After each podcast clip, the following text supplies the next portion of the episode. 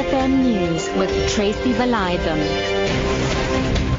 12 o'clock at afternoon, Public Protector Thuli Madonsela has revealed that ousted PRASA CEO Lucky Montana had agreed to comply with the findings of her report into irregularities at the passenger rail agency before changing his tune and slamming her findings.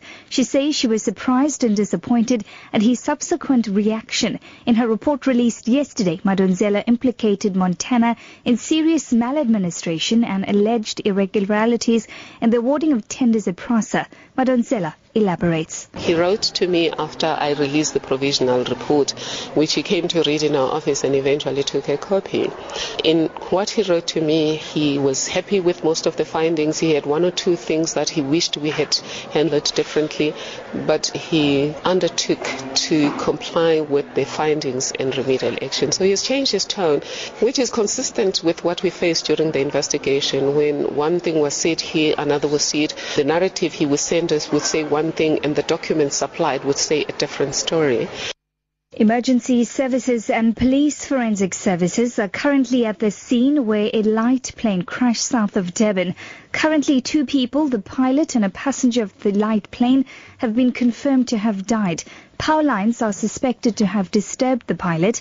Police spokesperson Major Thulani Zwane says engine failure is suspected, but investigations continue.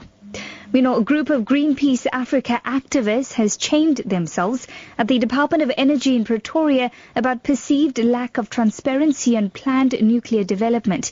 Greenpeace spokesperson Melita Steele says they are concerned about the secretive and underhanded manner in which government is dealing with the investment. Steele says the department is using outdated electricity data in their desire to justify the need for nuclear power. An updated IRP came out in 2013, so that's the updated electricity plan, which clearly stated that new nuclear investments are not required before 2025.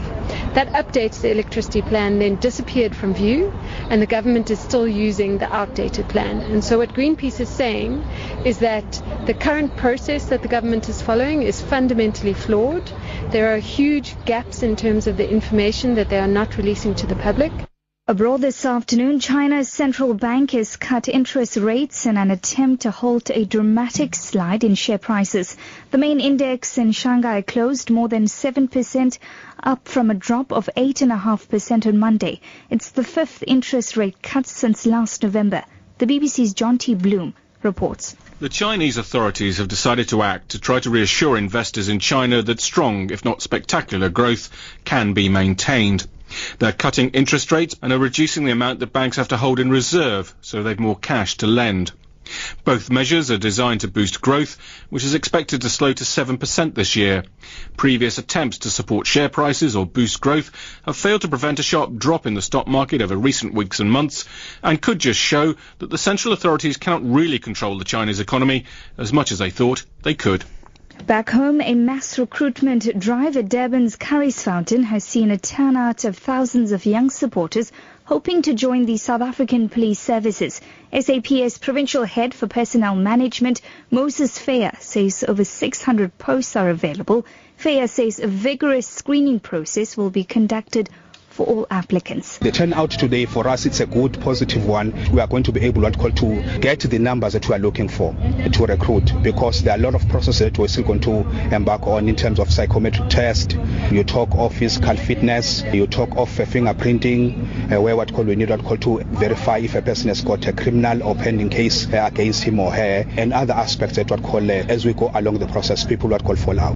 Your top story this hour, Public Protector Thuli Madonsela has revealed that ousted PRASA CEO Lucky Montana had agreed to comply with the findings of her report into irregularities at the passenger rail agency before changing his tune and slamming her findings. For Lotus FM News, I'm Tracy Valaydham. I'll be back with headlines at 5.30.